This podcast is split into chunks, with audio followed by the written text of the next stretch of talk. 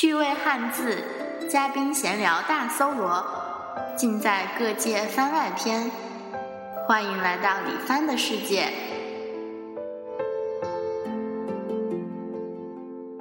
大家好，《各界番外篇》呢又和大家见面了。前面两期番外篇呢，分别说了年字，还有福字。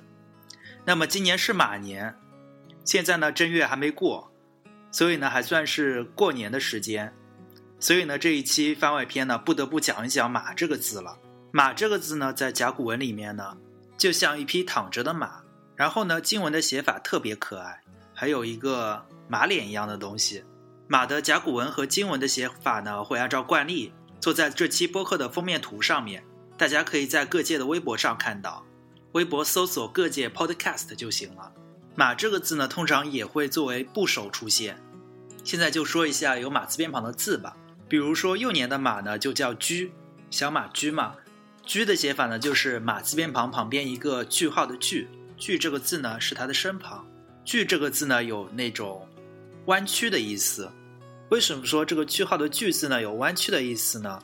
大家所认识的句呢是一个句子，是那种能完整表达语言意思的一种语言单位吧。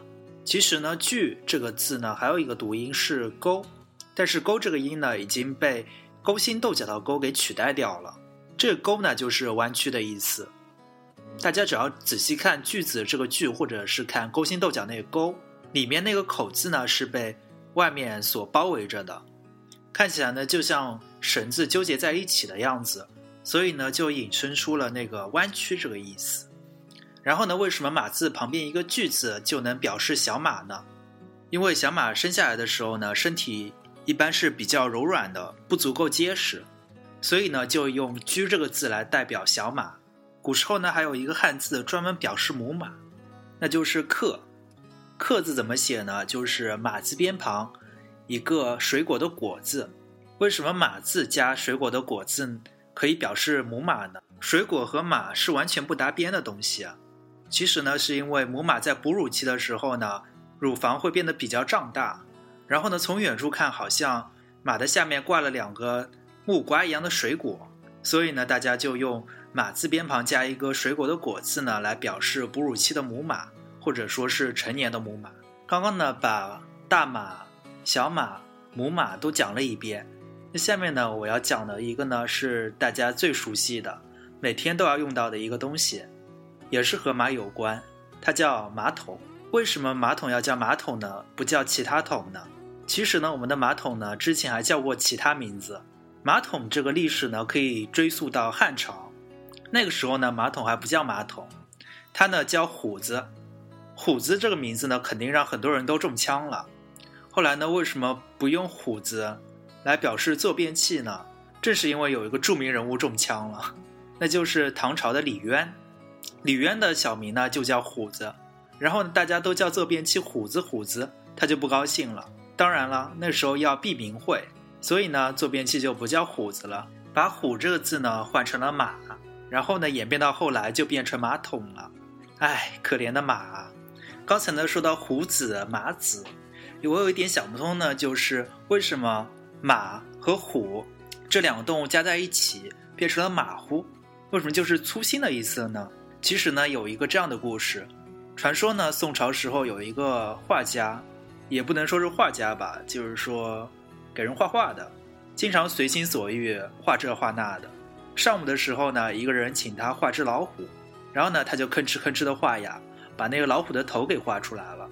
虎头画完以后呢，又有一个人下午又找他画马了，然后呢，他就在虎头的后面加了一个马的身子，然后其他人问他：“你到底画的是马呢，还是虎呢？”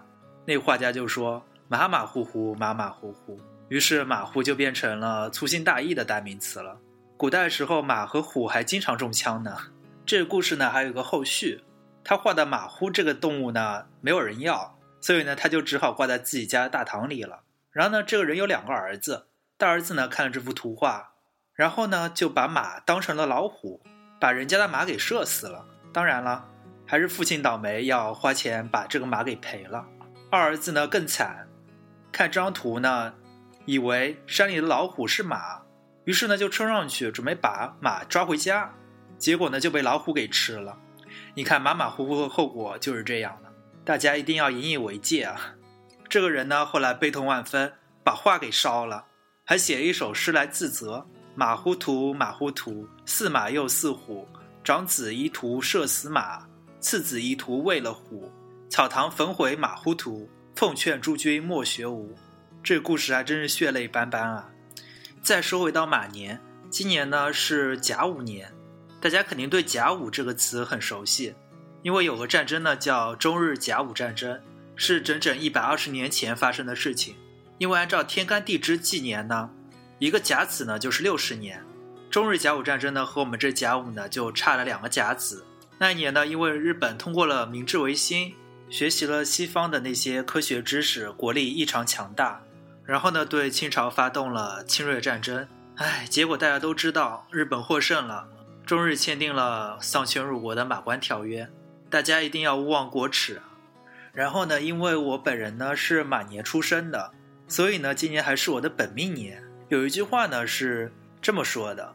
本命犯太岁，太岁当头坐，无喜必有祸。在传统习俗中呢，本命年呢是不吉利的。过本命年的人呢，一定要穿红背心啊、红裤衩啊、系红腰带啊，才能趋吉避凶、消灾免祸什么的。既然说太岁当头坐，那么太岁又是什么东西呢？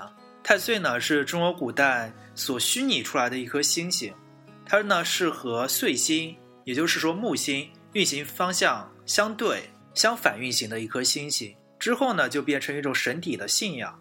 传说呢，太岁星运行到哪儿，相应的地方呢会出现一个肉状物，是太岁的化身。如果在这里动土呢，会惊动太岁，所以说呢是不能在太岁头上动土的。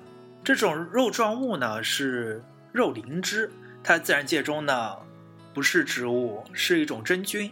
是一种很罕见的东西，所以古时候呢就认为它是长生不老的仙药。取得仙药当然是很不容易的，所以呢，在太岁头上动土必遭厄运。但是你吃了太岁呢又能长生不老，这确实是一个矛盾的。难道上天都是公平的吗？你想长生不老呢，就得有厄运。